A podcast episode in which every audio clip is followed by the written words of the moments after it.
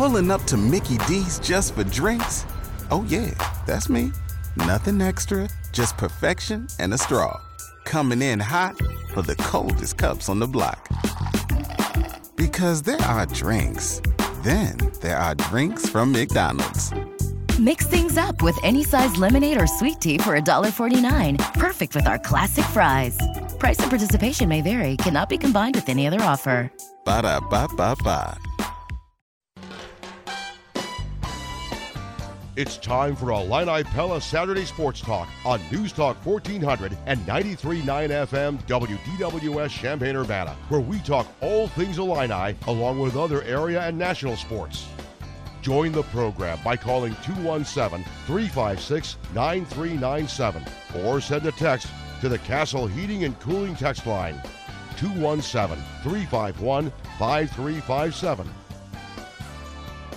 Now, here are your hosts, Loren Tate and Steve Kelly.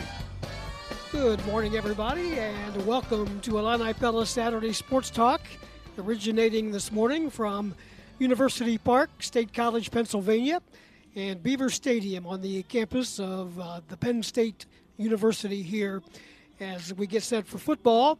Steve Kelly with you, Loren Tate also in the house. Mr. Tate, how are you doing this morning? I'm doing fine. How are you doing? Good. It's a little cool not cold, but cool, damp. It rained overnight. Uh, the radar looks like there could be some showers throughout game time, although it doesn't appear to be raining right now. And we've been here for a couple of hours already and getting things set up. And it looks just like a an October kind of day. It could be worse. We've been here when there's been a lot of snow, as you remember. Yeah, I know. You know, I've got a lot of feelings of trepidation about this trip. I that that Wisconsin game kind of threw me for a loop when you're outrushed 25 first downs to one by Wisconsin. And you wonder, oops, oops, what's going to happen against Penn State? Can they turn this in some way, turn this around? And do we know yet who the quarterback's going to be? Either way, on either side, because Penn State has an issue as well with Sean Clifford yep. uh, being injured. My guess is he won't play, but we don't know that for sure. Brandon Peters was cleared for practice. He is uh, good to go. That does not mean he'll start in the ball game today, so we'll have to wait and see. No official word yet. We'll get that somewhere along the way on our pregame coverage, but uh, it could be Art Sitkowski. It could be Brandon uh, Peters. Uh, Bret Bielema has not said yet. Obviously, both on the trip and uh, ready to go. More mystery, Steve, in the fact that he also said there have been some position switches but he didn't give us any hint as to what he was talking about, and we don't know. No, so that'll be something to wait to and see. Yep, that'll be something to look for when this game kicks off at 11:06. Homecoming here in Happy Valley. They've been uh, getting uh, big crowds. No reason to think they wouldn't today, other than maybe the weather. But uh, this place will seat uh, over 106,000 folks for football. And as I mentioned, it is homecoming, and Penn State about a 24 point favorite in this ball game. Both teams coming off the bye week. Both teams coming off bye uh, after uh, losses going into the bye week. Penn State lost two weeks ago at Iowa. Of course, uh, Illinois lost two weeks ago at home against Wisconsin. So we'll see how it plays out. There's a lot uh, a lot of uh, mystery in the air, so to speak. We've got the phone lines open here for the first uh, segment. If you'd like to join us, 217 356 9397. There's some other Big Ten games. We'll preview that. We'll talk about high school football, Illinois basketball tonight, Loren. The exhibition game, a little double duty today, eh? Yeah, an 8 o'clock game against, you know, it's an exhibition, and what we know we're going to see is a lot of substitutions, a lot of a lot of uh, switching around and big teams, small teams with a lot of guards on the floor, or maybe the big guys all on the floor. I'm sure that uh, Underwood's going to give us every uh, opportunity to see. He's just going to take every opportunity to see what he's got. And I don't know how much we'll learn tonight, but uh, anyway, it'll be fun to see the basketball team with a crowd out there.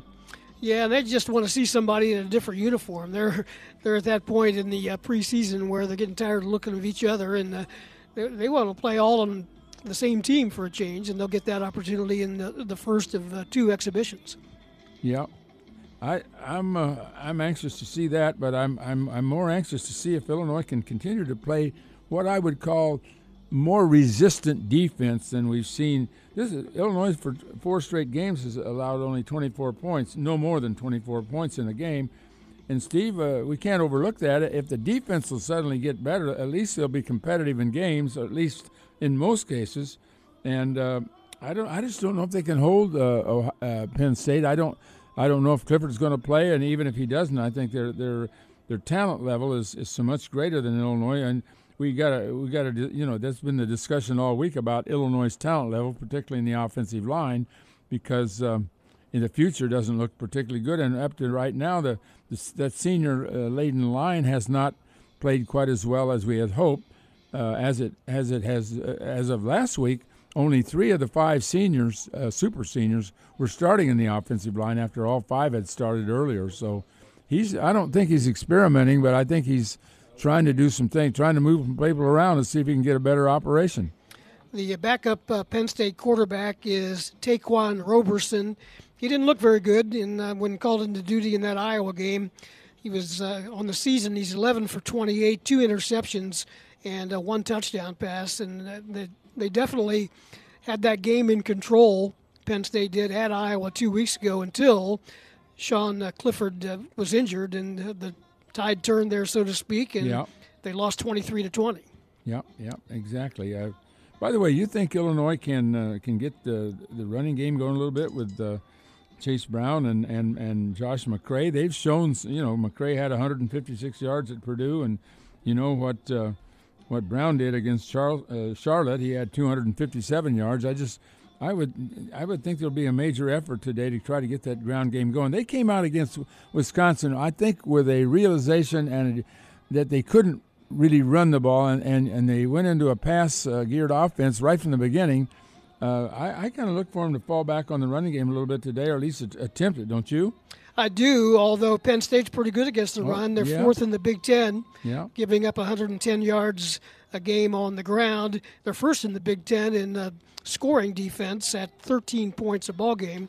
As I mentioned, the phone line is open. Let's uh, go to the phones, and Steve is with us from Princeton. Hey, Steve. Good morning. Yeah, two questions. You mentioned the exhibition basketball game tonight, and that's going to be carried on the network.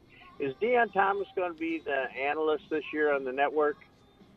He is. He and Doug Altenberger will both uh, be called to duty. And uh, I'm not sure who's on tonight. I'll find out for you. But uh, yes, he is involved in the rotation. Okay, because I heard something on the show last night that there's possibility Deon wasn't going to be involved or something or other obligations. And then uh, I see Adam Miller is out for the season, tore his ACL at LSU. Yep. Yes, you did. Tough break. Uh, is is Deon going to be some, doing some work also for the Big Ten, Steve? I don't know. He has in the past, but I, am not sure what his schedule is. I haven't uh, talked to Deon for a little while, so we'll we'll be finding that out here in the uh, days ahead for sure. What was your other sure question, Steve?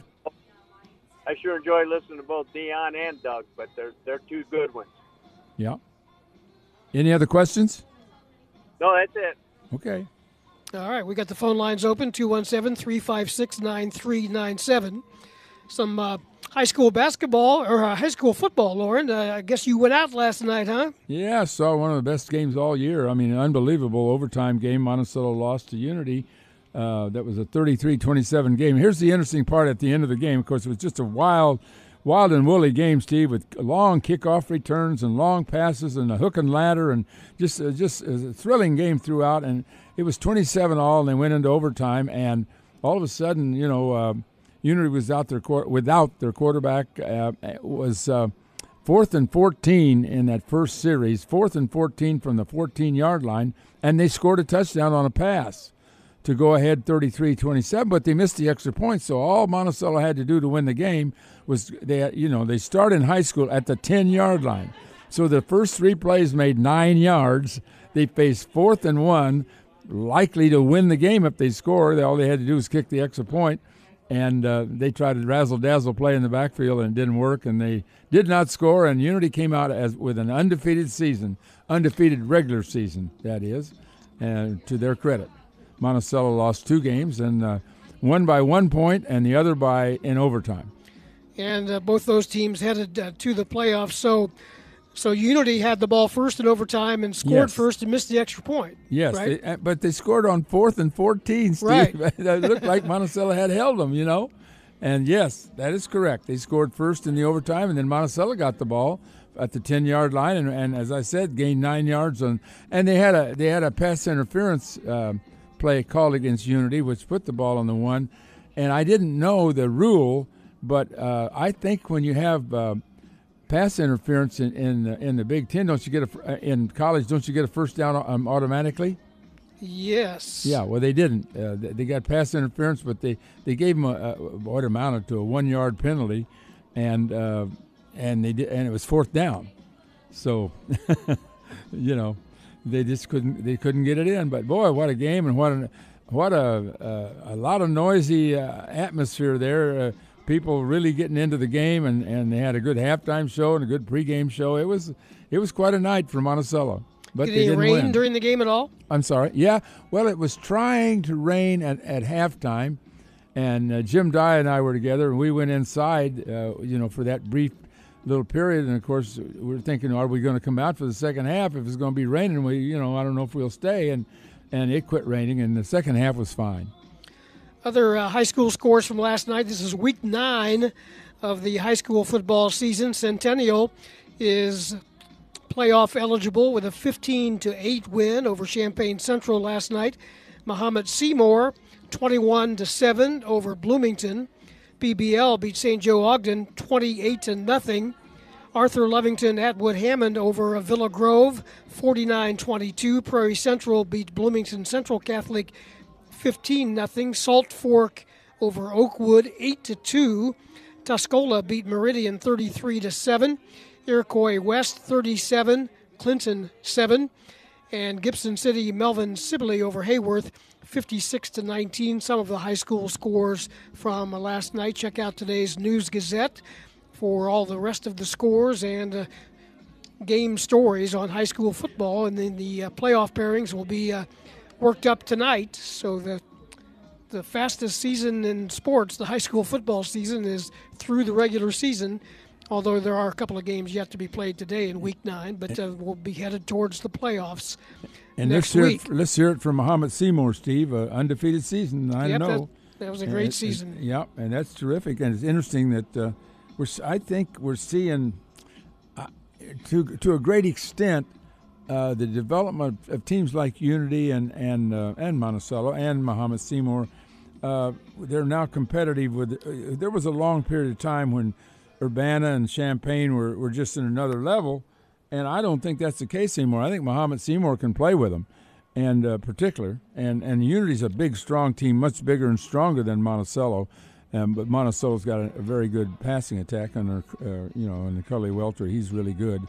But uh, I just find it interesting that you know that the uh, Urbana, you know, didn't even have enough players to, to field the team this year Right. and uh, so you know there's a there's a lot of I mean there's a there's a lot of excitement uh, uh, uh, in these in these towns around Champaign and Urbana but maybe and maybe more excitement in some cases than we're seeing locally right in town.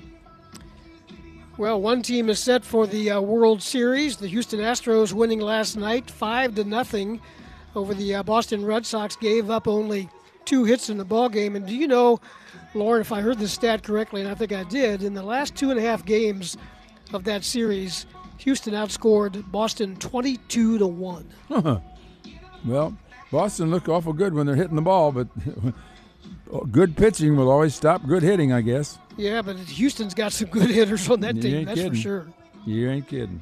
They won that in six games, four games to two. And game uh, number six of the uh, National League Championship Series comes up this afternoon at 4 o'clock.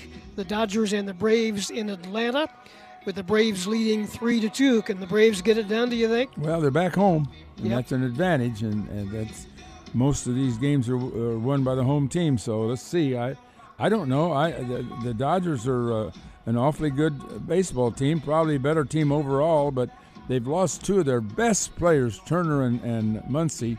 I mean, two of their sluggers, and you, you take sluggers out of the heart of your lineup, that's got to hurt.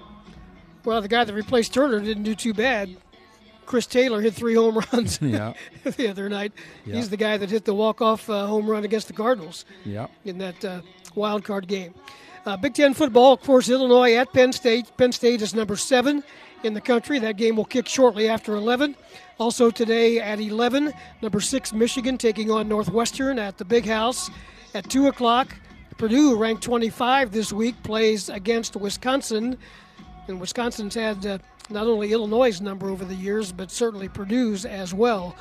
Uh, Maryland is at Minnesota at 2:30, and then coming up tonight, number five Ohio State plays at Indiana at 6:30. Iowa, Nebraska, Michigan State, and Rutgers have the open week. Rutgers will be the opponent for Illinois next week in Champaign. We're off and rolling on the Illini Pella Saturday Sports Talk. We'll take our first time out. When we come back, we'll talk more about Illinois and Big Ten football with Adam Rittenberg from ESPN.com. Stay with us here on DWS and 93.9.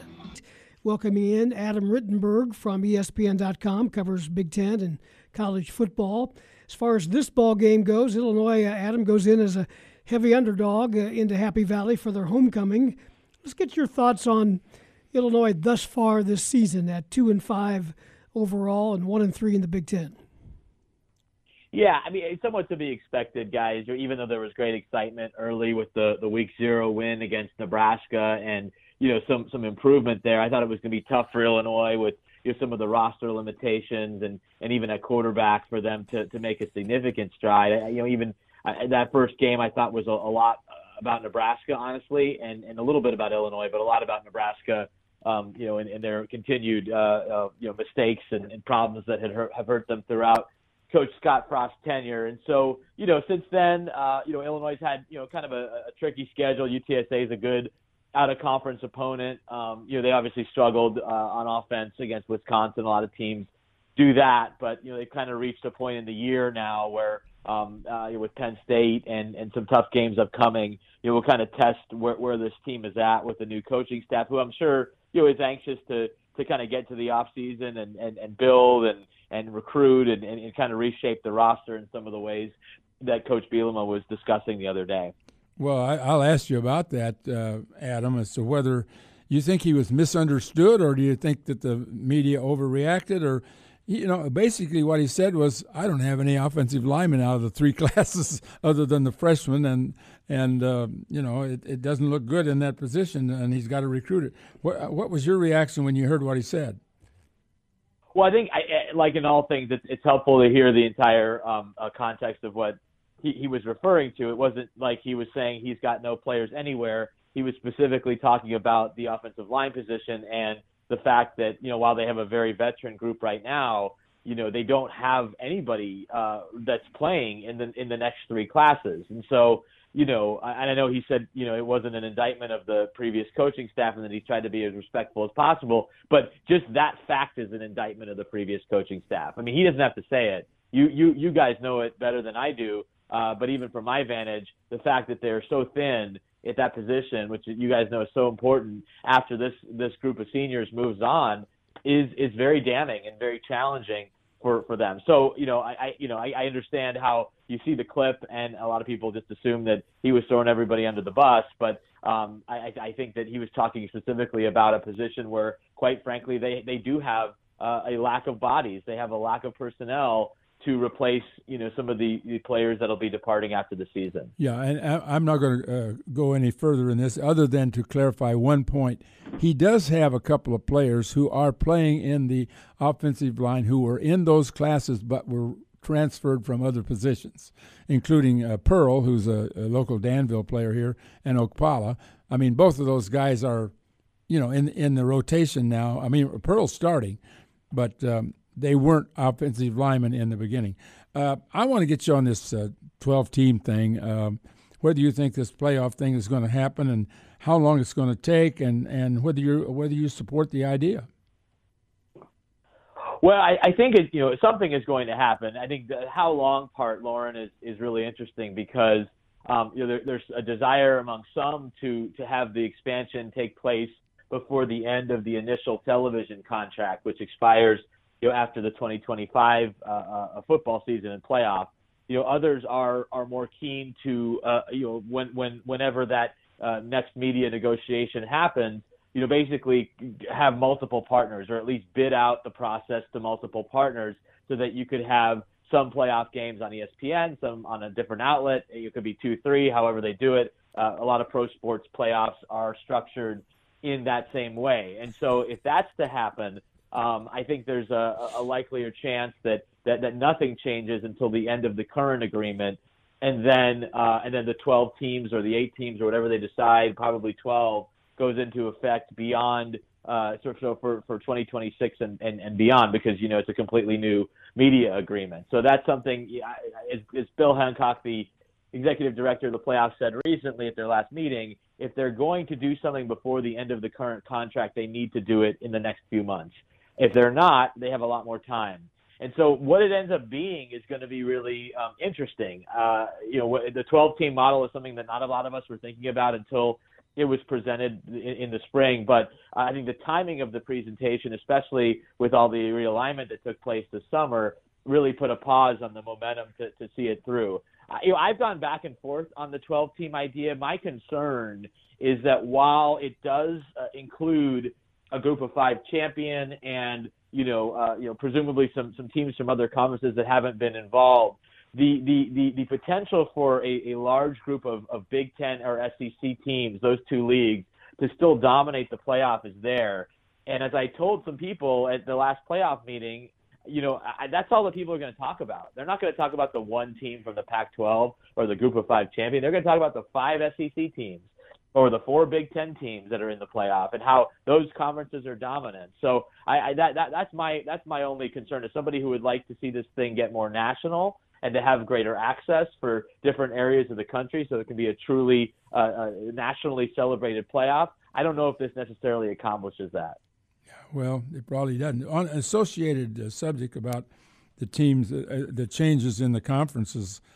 What's it going to be like for Texas to continue to play year after year? I mean, for the next several years in the Big 12 with everybody hating them?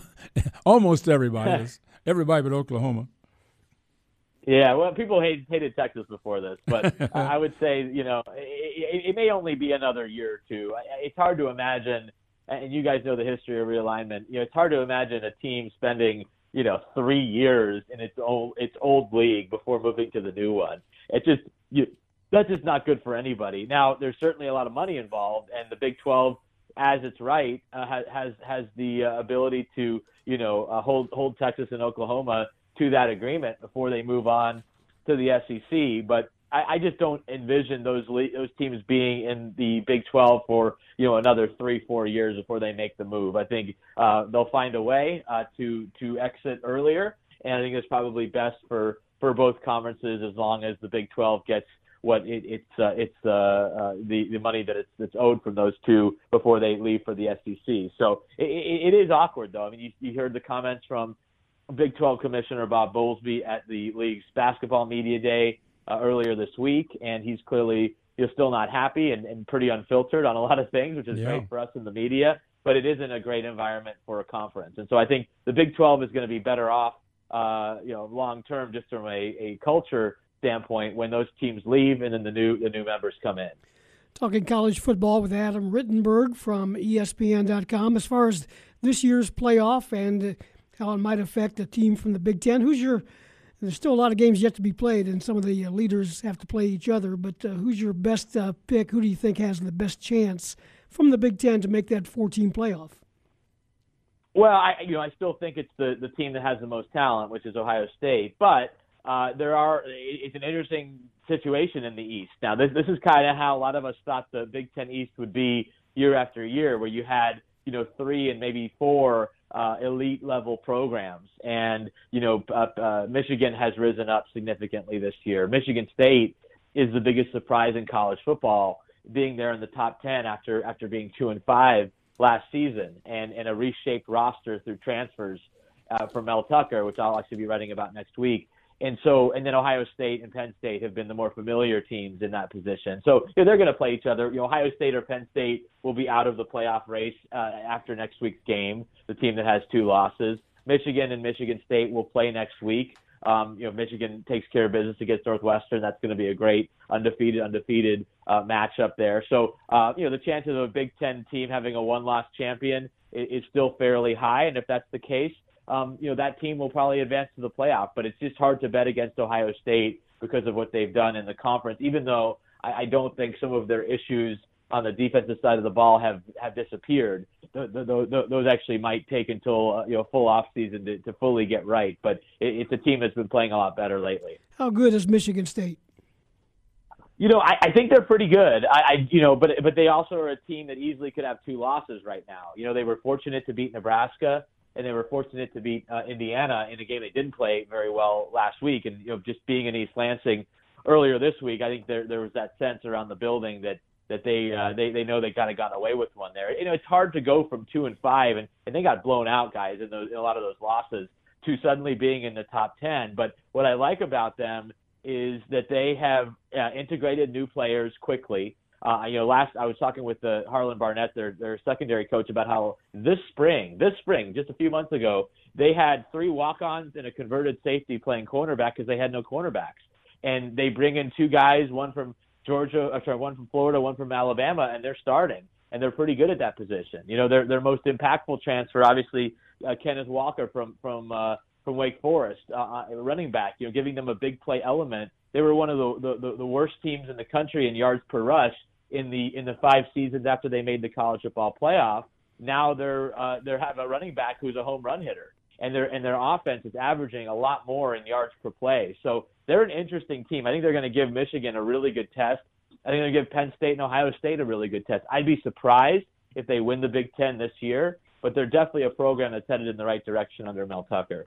Well, the uh, the universities this year have an opportunity to add seven players to their 25 man recruiting list, 32, mainly because of the transfer thing. Do you see that that do you think they'll ease off as time goes by in the number of transfers that we see jumping from one team to another, or do you see it just staying well, the same?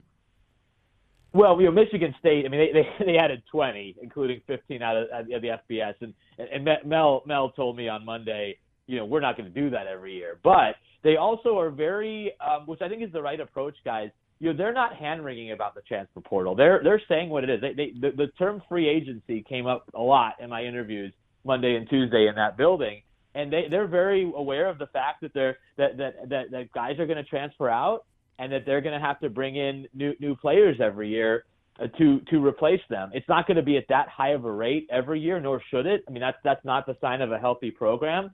But um, if they're bringing in the right guys, and Mel told me he he made a point to really look not just for you know graduate transfers, but but multi-year guys, guys who can who can mm-hmm. stay for a few years and and, and help. And, and it, it, again, like free agency in the NFL, you don't just sign a free agent on an expiring contract. You sign a guy who can help your franchise for for a few years, and that's that's the approach. And I I really think, and again, I'm writing about this on Tuesday. Their their outlook towards the transfer portal is one that can be replicated even at a school like Illinois. You know, with some of Bret's comments earlier this week, where where if you are targeted in the portal and you find someone and you research them who can really fit your system, uh, it, it can it can help you. It can be a very helpful tool, and it's definitely a reality for all of these teams. And so I think the mistake is broad brushing and saying, well, all those guys in the transfer portal are selfish, or, or all of them are bad guys and they're about to get kicked out, and we don't want a part of them, or oh, we're just going to take whoever's in there. Those, that, you you got to be in between. You got to be researched and you got to be targeted. And if you are, then then and, and you look at it with, with, a little bit of nuance, it, it can be a very helpful thing. Uh, you've seen it at Michigan State. It's completely transformed their program in the year.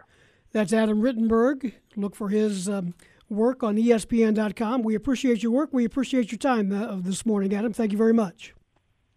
All right, guys. Appreciate you having me on. Thanks, Adam.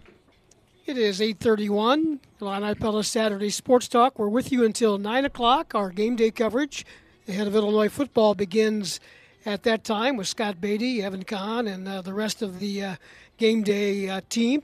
That's all coming up. And kickoff here at Beaver Stadium in Happy Valley is 1106. You know, our friends at Illini Pella Windows and Doors want to help you find the perfect window or door for your property. Whether you're looking for new or replacement windows or doors, visit their showroom, 1001 North Country Fair Drive in Champaign. You'll see their products in person. That's the best way to do it. Discover the beauty of wood windows, the ease of the between the glass blinds, and durability of fiberglass entry doors. Pella, by the way, is rated number one by Champaign homeowners as the window brand that can improve the value of your home. And the Pella experts know all about what type of window or door works best in each unique situation. Just got to tell him, tell them what you're looking for, and working with the folks there is a very easy process. They'll be there to help you from start to finish, from shopping to installation. Visit the uh, local showroom to get started. They're open Monday through Friday and Saturday by appointment. The uh, local showroom, 1001 North Country Fair Drive in Champaign. Check out their website too, pellaofchampaign.com for the window experts, Illini Pella Windows and Doors. We'll take a break and be back with more Illini Pella Saturday Sports Talk after this. Welcome back to Illini Pella Saturday Sports Talk, everybody. Steve Kelly, Loren Tate. I'm in uh, Happy Valley here at Beaver Stadium getting set for uh, this football game uh, today. Illinois and the Penn State Nittany Lions. And Mr. Tate back in Champaign. Say hello to Dr. Steve Jones, Mr. Tate. Dr. Jones, Dr. Jones, how are you doing? Loren, happy birthday, by the way. I know that's I mean, coming. I hope I get there. 90 years young. Uh, when Penn State first came into the Big Ten uh, 28 years ago, uh, Loren was one of the first people to befriend me in this conference, and I've never forgotten that. He's just one of the absolutely great guys. It's a real credit to the profession, and just just a great guy. And I've always appreciated you every step of the way. So happy birthday on the horizon. Thank you. you. I was the only reason I was uh, befriending you is I was trying to keep you and Ed Bond from getting in a fight. Ed Bond, uh, I'll tell you right now. You know what? I haven't seen Ed in two years, and I mean, to be honest with you, it's been really, really the most restful two years of my life. Uh, I mean, just, I mean, it's so relaxed, but you know what? After everything the past year, I, have missed Steve. I've missed you. I've missed Eddie a lot. Eddie and I have been great friends forever, and uh, really, uh, I understand in the new Bond movie, Bond doesn't make it, right? He's Ed standing by to take that role over when, when, when the other Bond doesn't make it. Bond out, Daniel Craig on. Ed Bond as Bond. Dynamic. well, Steve, we're going to throw some really tough questions at you today. oh, good. Okay, it's raining. I th- I, okay, I, that's kinda, the first question. Well, I, you know, I kind of want to know how Franklin's looking at this whole thing with the, all these, uh, all this talk around the country. LSU, USC. I mean, yeah. is he is is he solid at uh, for the long term at Penn State, or do you see him being, you know, one of these games threatening him to leave? All I know is that when I look at the job he's been doing, Loren, like last weekend was a bye week for Penn State. Wednesday night he left. He went down. I think he was in Pittsburgh Thursday. He was in Florida Thursday, uh, Friday. He was in Ohio Friday night. He was, let's see, in Virginia Saturday. Wow. I mean, and so, you know, he's every time something like this has come up, he has worked very hard you know, they always say the grass is greener on the other side. You know, it's always been the Ed Bond thing. I mean, he's still here, uh, but uh, but the grass is greener on the other side. James Franklin has spent his career here at Penn State trying to make the grass greener here.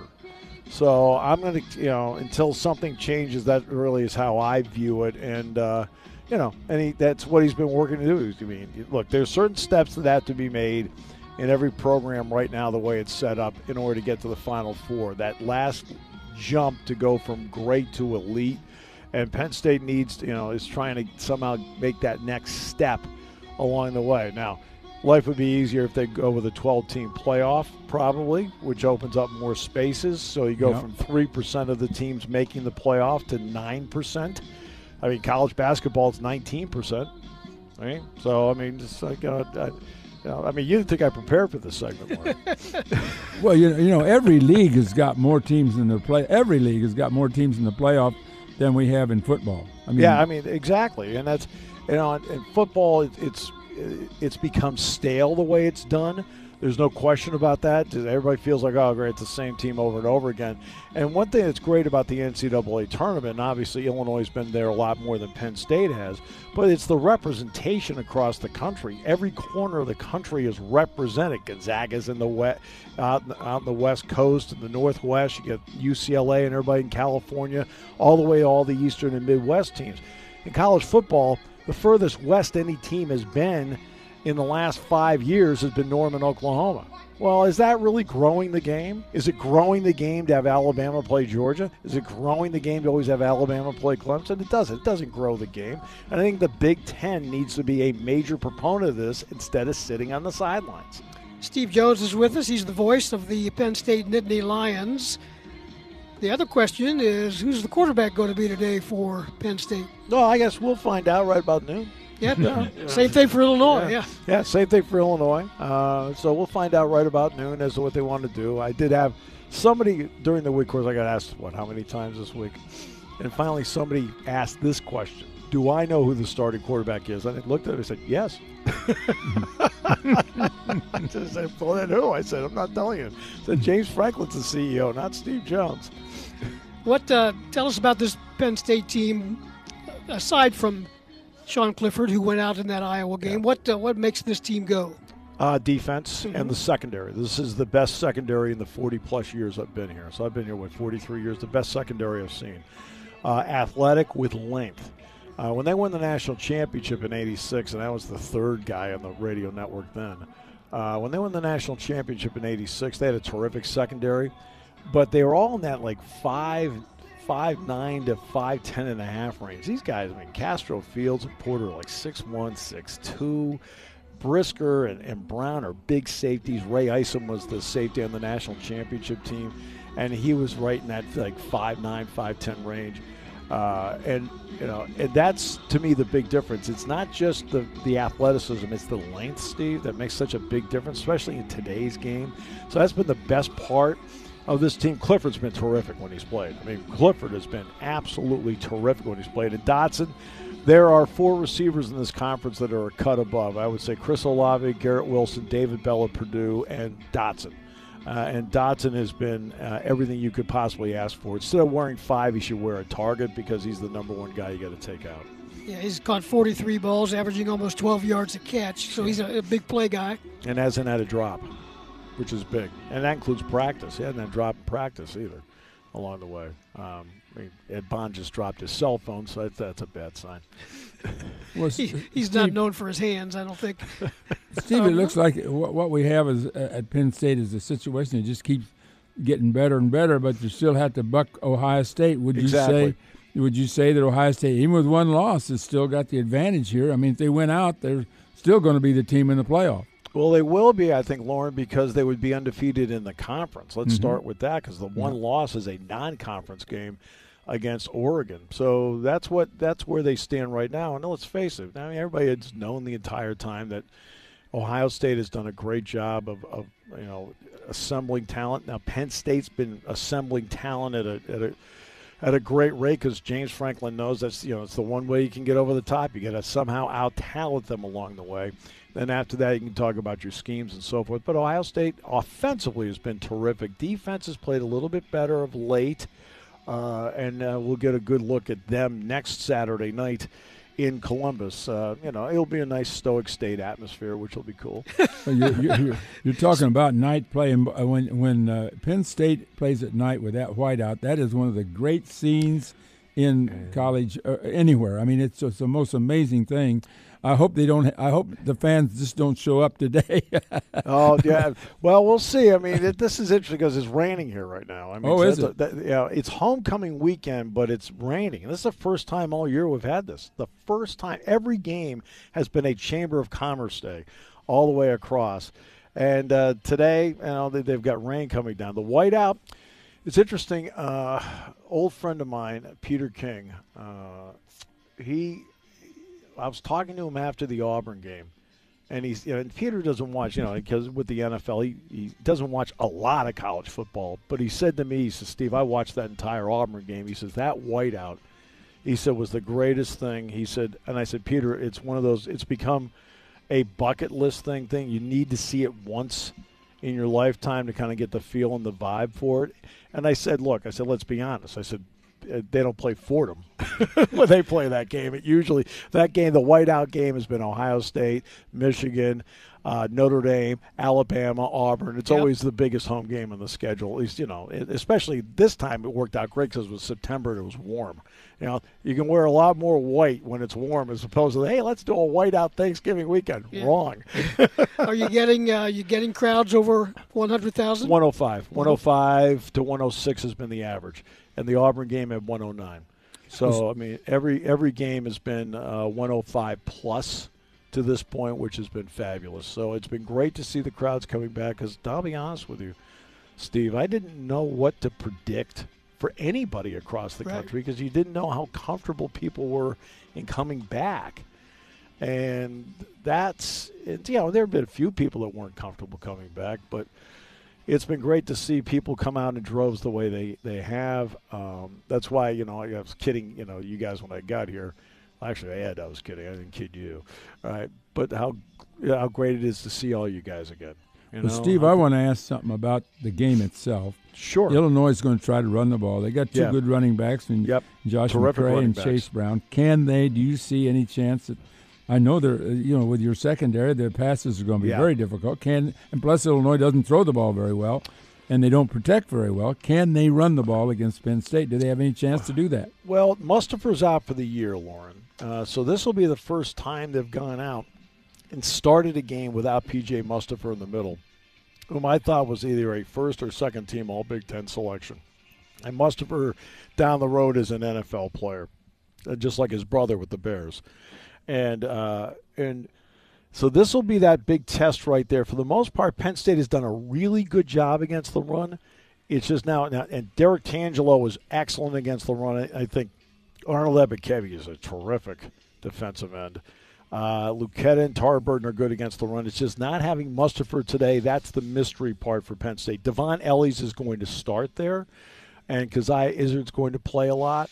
Uh, but that will be an interesting question, Loren, because of the lack of Mustipher. If Mustipher's in there, I'd give you, I would have given you a, a definitive answer that I would say they can run the ball some, but not a lot. Real quick, anything new on the basketball side here in Happy Valley? Yep, a lot of transfers, Steve, uh, and that's uh, how Micah Shrewsberry uh, has built. They've done a lot of work on the recruiting trail with new guys coming in. A lot of guys coming in on the recruiting trail next year that are four-year players. All right, but in order to transition the program over, transfers became important. So they've got John Harrar back. They've got Seth Lundy back. They got Sam Sessoms back. They got Myles Dread back. Now they've added in Jalen Pickett, who was the Metro Atlantic Player of the Year last year at Siena. Heck, I mean, I, in fact, I'd be honest with you, Steve. I think he might be their best player. Uh, Lundy, in my opinion, has had a really good preseason. Really good. He looks good. Harrar's what you expect. John's good all the time. Kofi Cockburn will tell you that John's a tough matchup. Although you guys have your team is, I mean, between I mean Curbelo and and uh, and Kofi, that's that's some unit they got there. But uh, and Lundy's at, and, and Sessoms is a really good finisher. But Pickett's a transfer. Greg Lee from Western Michigan's a lot like Hara. I think they're right now at a point that, that I would say they're in an eight-man rotation and could maybe expand it to nine. Uh, and I think this is a team that's going to be. It's not. They won't be great, but they'll be good. They'll be a good team. This, you know, I think they've got a chance to to pick off a few teams as the season goes along. Just a question of how quickly you know they mesh together, and I think that'll be the important part for them. Uh, Steve but they got Jones. players. Always good to see you. Ed's just he can't wait to give you a hug when you take that headset off. So you might want to keep it on for a while. Uh, so, so Loren, uh, how many more questions you have, Loren? I mean, I mean, I, I I'll answer anything. What do you need? hey, Steve, always good to see you. Uh, Steve, thanks a lot for coming on with us. Uh, Loren, hey, and again, hey, think the world of you, my brother. Thank you.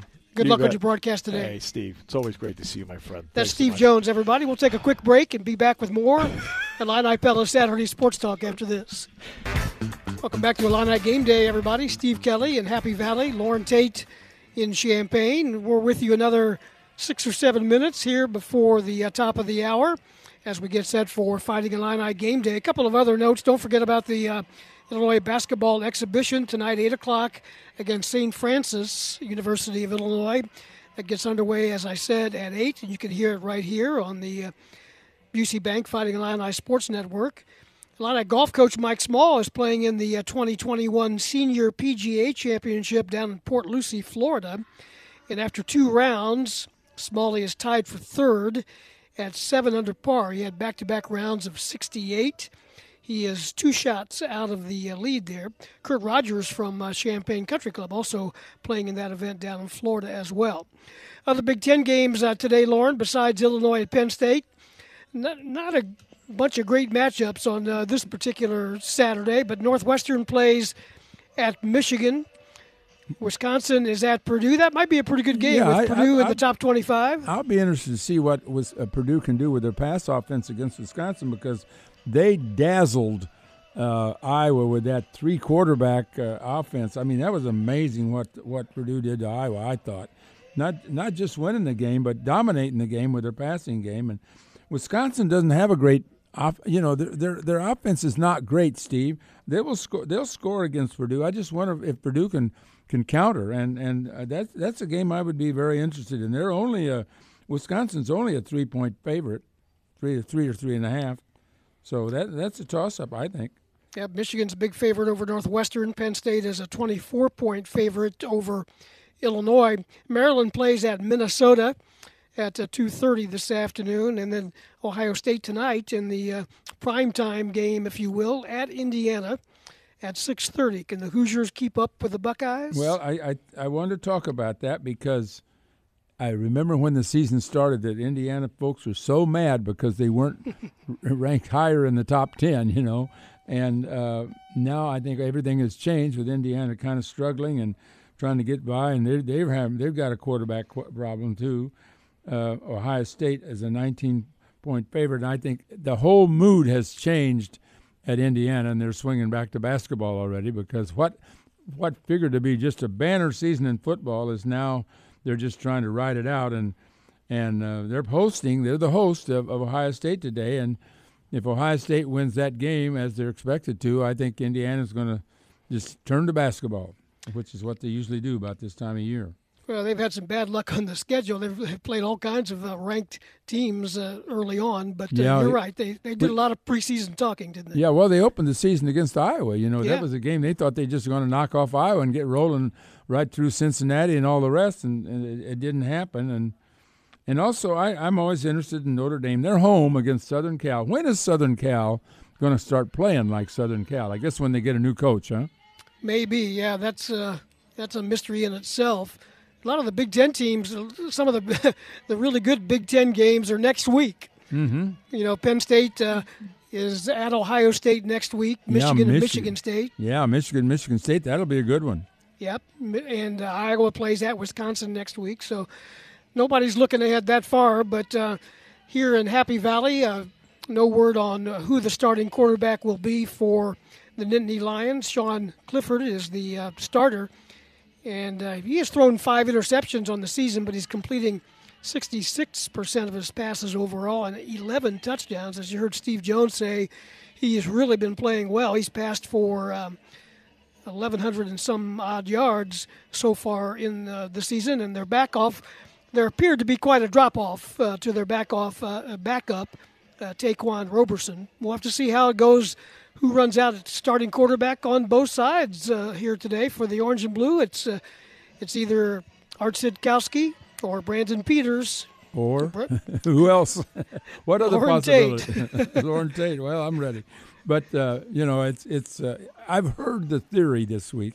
I've heard that I, it wasn't me that expressed it, but I heard this that oh well, Penn State won't play Clifford today because they don't need him, but they want to make sure he's ready for Ohio State next week, and so they'll try to and, and they'll they'll beat Illinois anyway. So that that that's the theory that I heard, and I and I think it makes some sense. But I think if if he's healthy, they, they're you know they'll they'll probably play him today. Yeah, you can uh, make a case on both sides of that theory that uh, it, it would be good if he's healthy to get him in there and, and get some game reps. They were off last week, so he, he's had uh, some time on the sideline. But uh, we'll see how that plays out coming up in a couple of hours here before we uh, get to the uh, kickoff at 11:06 Central Time.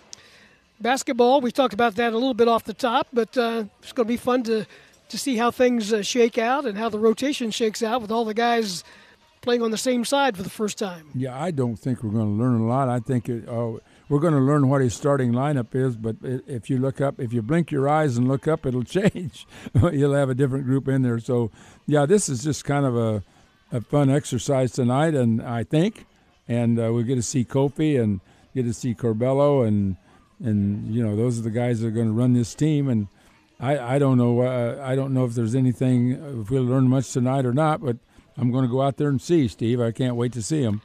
I think it'll be interesting to, to see how many people show up. It is obviously open uh, to the public. It'd be nice to see a, a crowd up over 10,000. I don't know if you'll get that for an exhibition game, but given the fact that it's been over a year since fans were allowed to, to see basketball, uh, you'd hope it'd be a good turnout.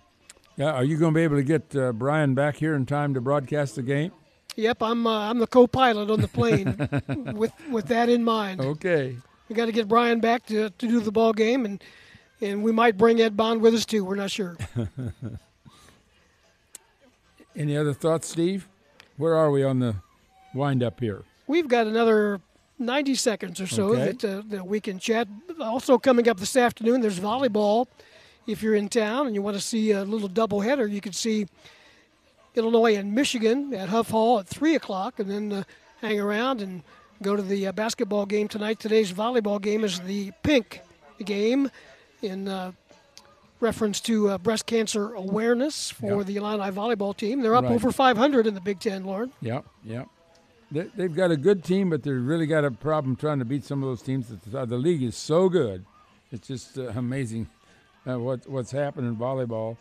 Uh, Nebraska's nine and zero, oh, Wisconsin's eight and one, Purdue's seven and two, Penn State seven and two. Those four have just been consistently very good, and they've been good for a while. So when a, when a team uh, gets to that level, it's easier to recruit, and they tend to stay there. Minnesota's six and three, by the way, and they're always pretty good too. Yep. Mr. Tate, appreciate your time. We'll hear you as we move along our coverage today. Stay tuned. Fighting Illini Game Day is up next. Thanks, Steve.